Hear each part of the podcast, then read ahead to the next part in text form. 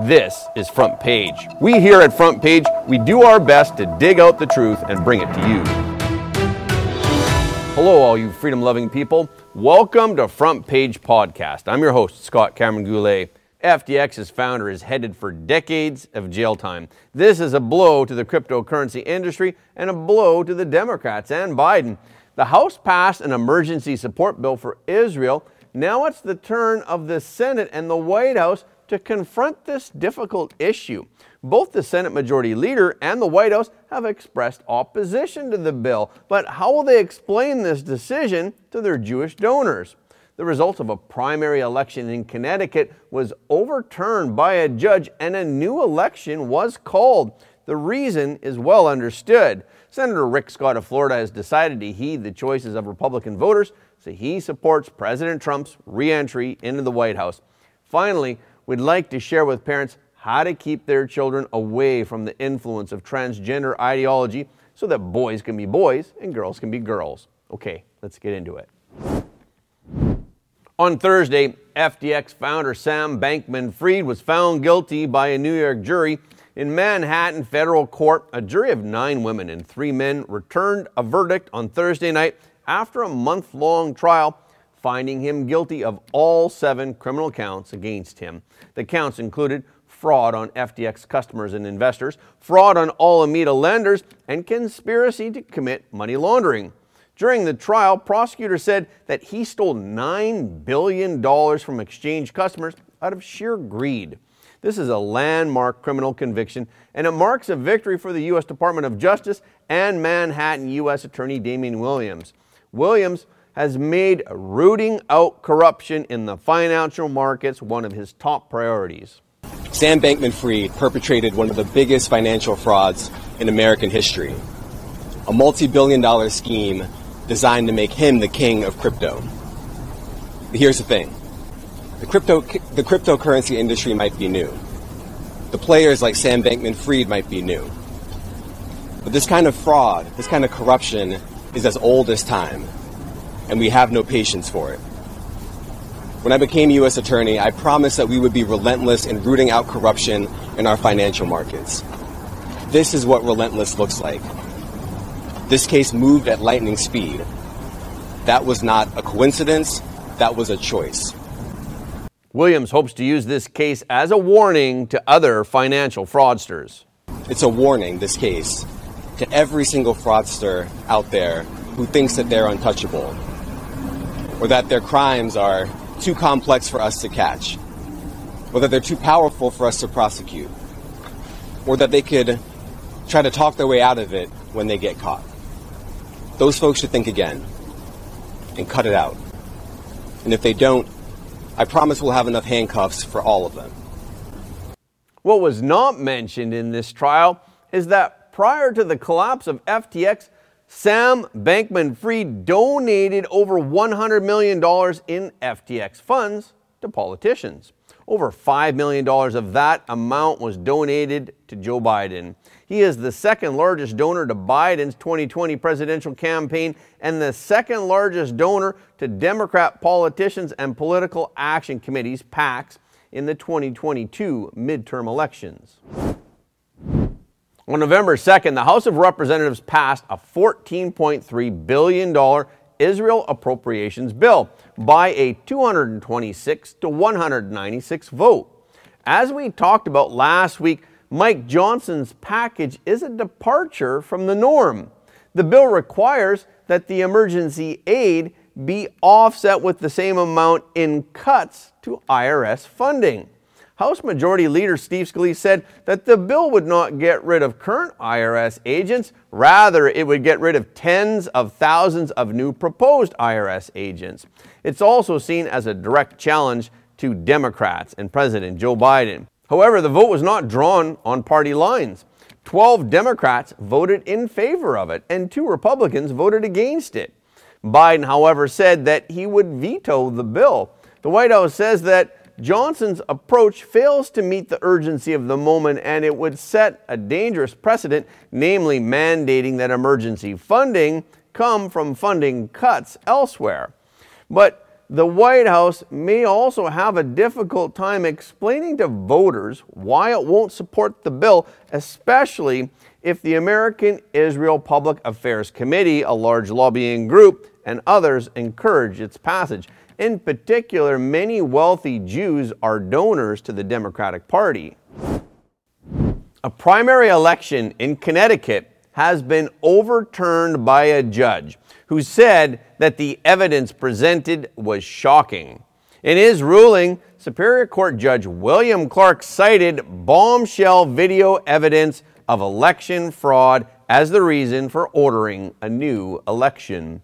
The September 12th Democratic primary for Bridgeport mayor included thousands of absentee ballots. John Gomes, who was one of the candidates, presented evidence indicating that some of the ballots were cast fraudulently. State law enables absentee voting, but it contains multiple rules. For example, a person who distributes more than five absentee applications must register with the town clerk as a distributor. Wanda Geter Pataky is a city worker who supports another mayoral candidate other than Gomes. She supports Mayor John Ganim. She and Anita Martinez, who is another Ganim supporter, did not register as absentee ballot distributors or sign any applications, nor were they designated by absentee voters to drop off absentee ballots. This is required if they were to assist voters. Both women were captured on video dropping off multiple absentee ballots on multiple occasions into drop boxes.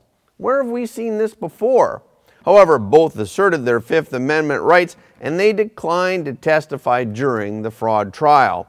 On November 1st, Judge William Clark said that the video conduct represents multiple violations of state law governing absentee voting.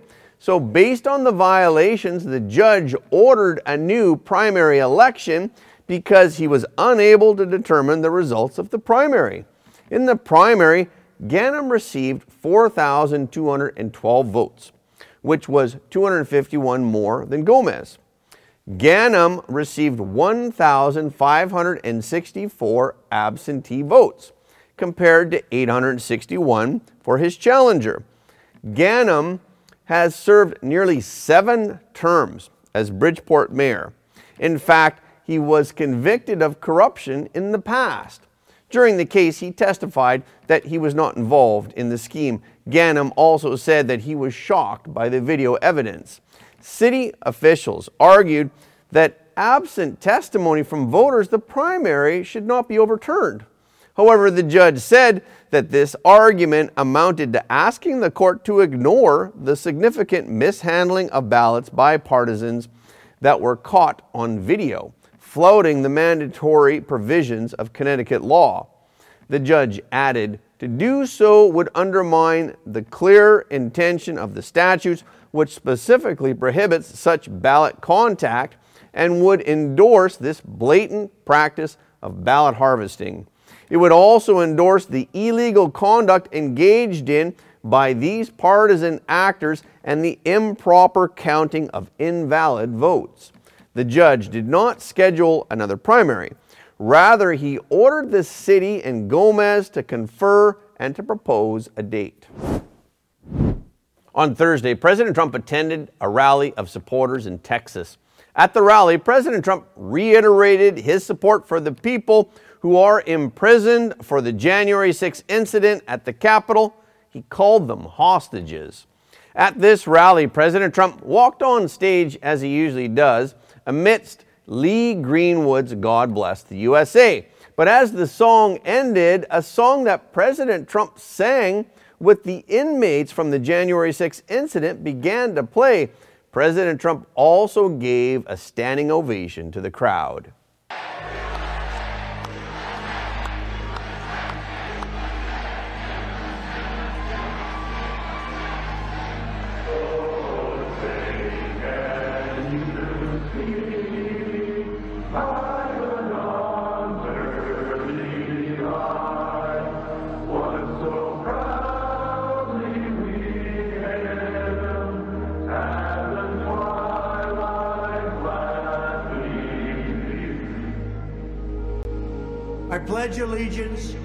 The flag of the United States of America.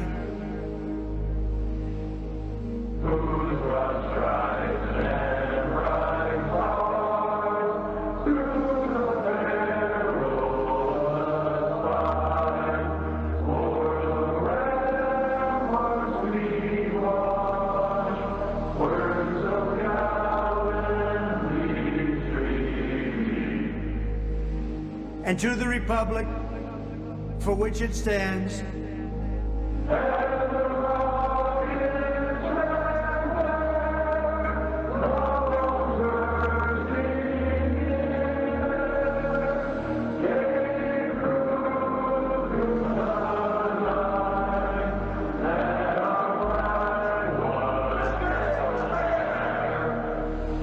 One nation, under God,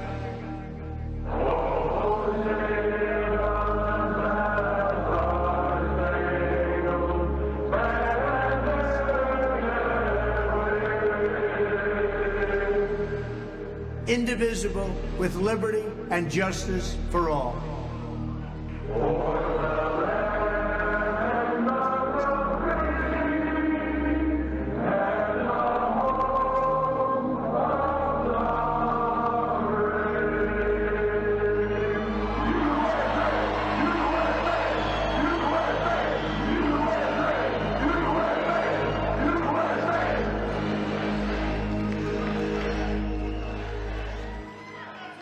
Well, thank you very much. And you know what that was? That was, I call them the J6 hostages, not prisoners. I call them the hostages, what's happened.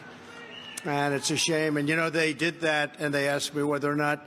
The group that performs this song is a number of men who have been convicted of the January 6th incident. They formed the J6 Prison Choir.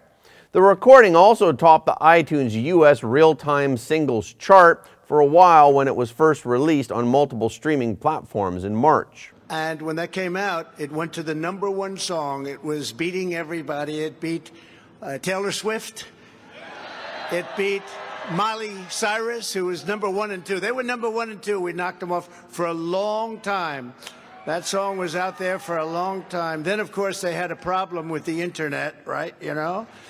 And so all of a sudden they said, "Oh, there's a problem. We'll have to take it off." And we raised hell, and it uh, it went back on.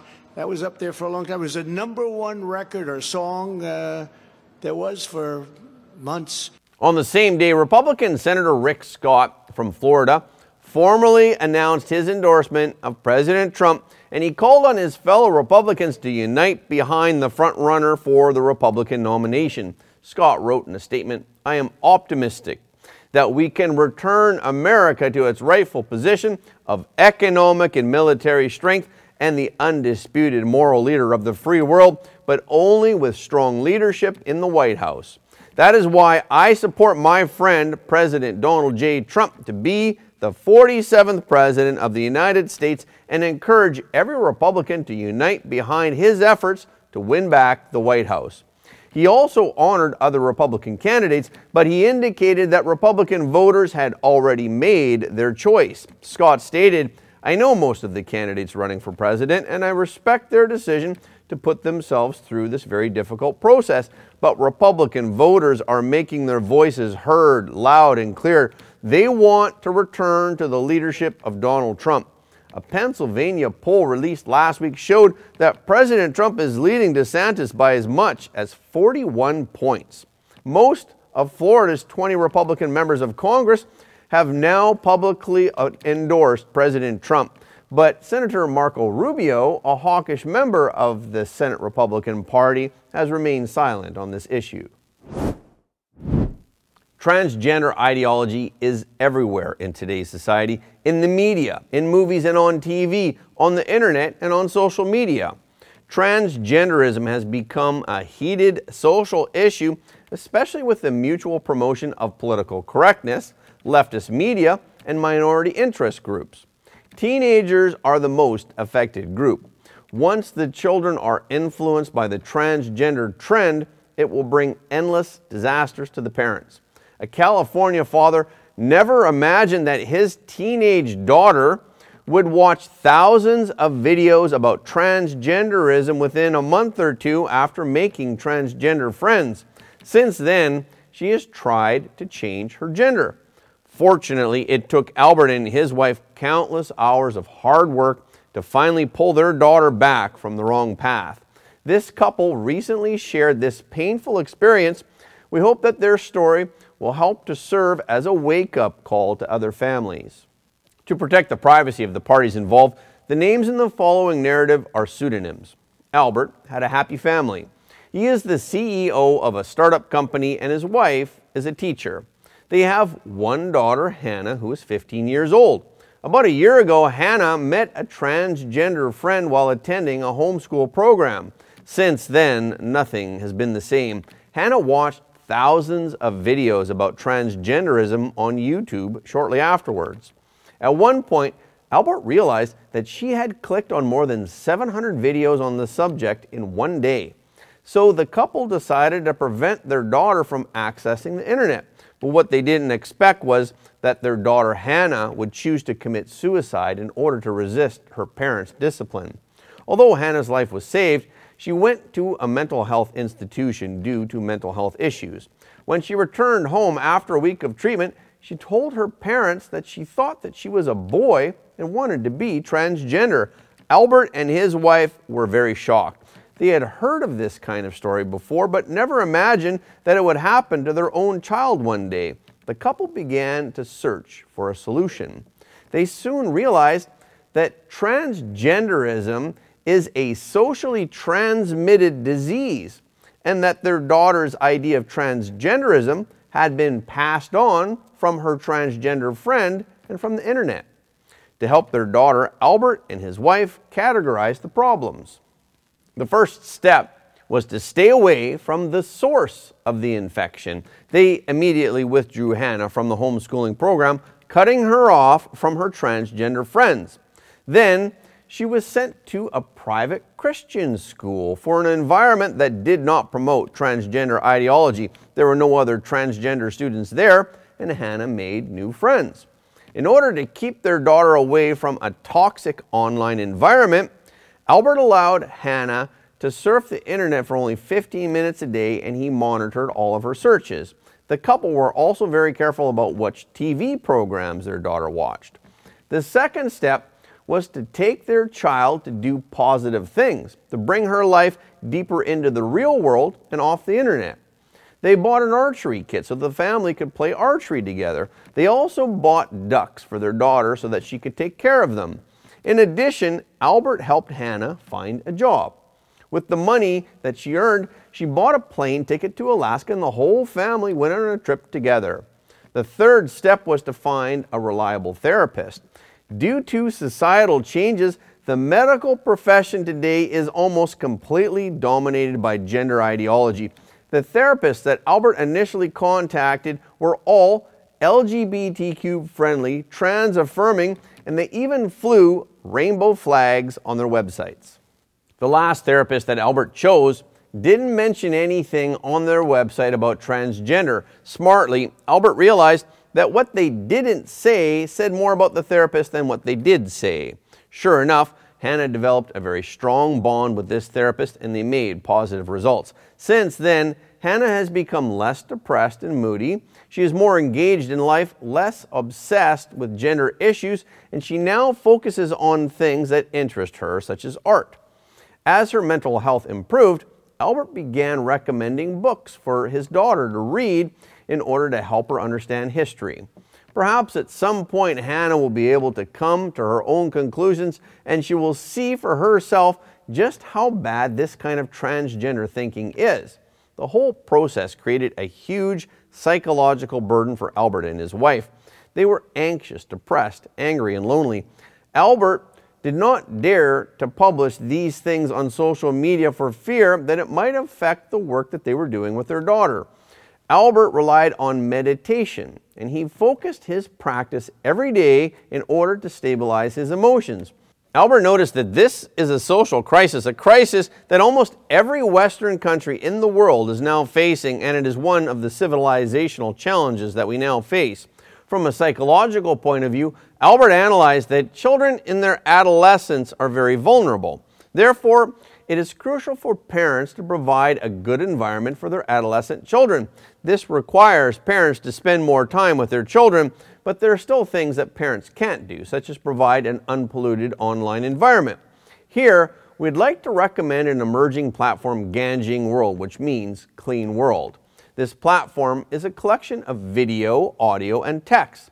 As the name suggests, the platform is free of pornographic content, violence, and anything that parents don't want their children to encounter. Like clean water and air, it is only good for people, it has nothing bad. The platform was created by a group of former Silicon Valley computer professionals who are also parents. Their goal is to provide the next generation with an online platform that their family can browse with safety in mind, and at the same time, they can learn from it. By the way, there's another important reason why I recommend Ganjing World. It is a platform without political censorship. On it, we can enjoy real freedom of speech. Okay, this is our podcast for today. Thank you again for listening to Front Page Podcast. For more exclusive in depth content, please go to frontpageshow.com.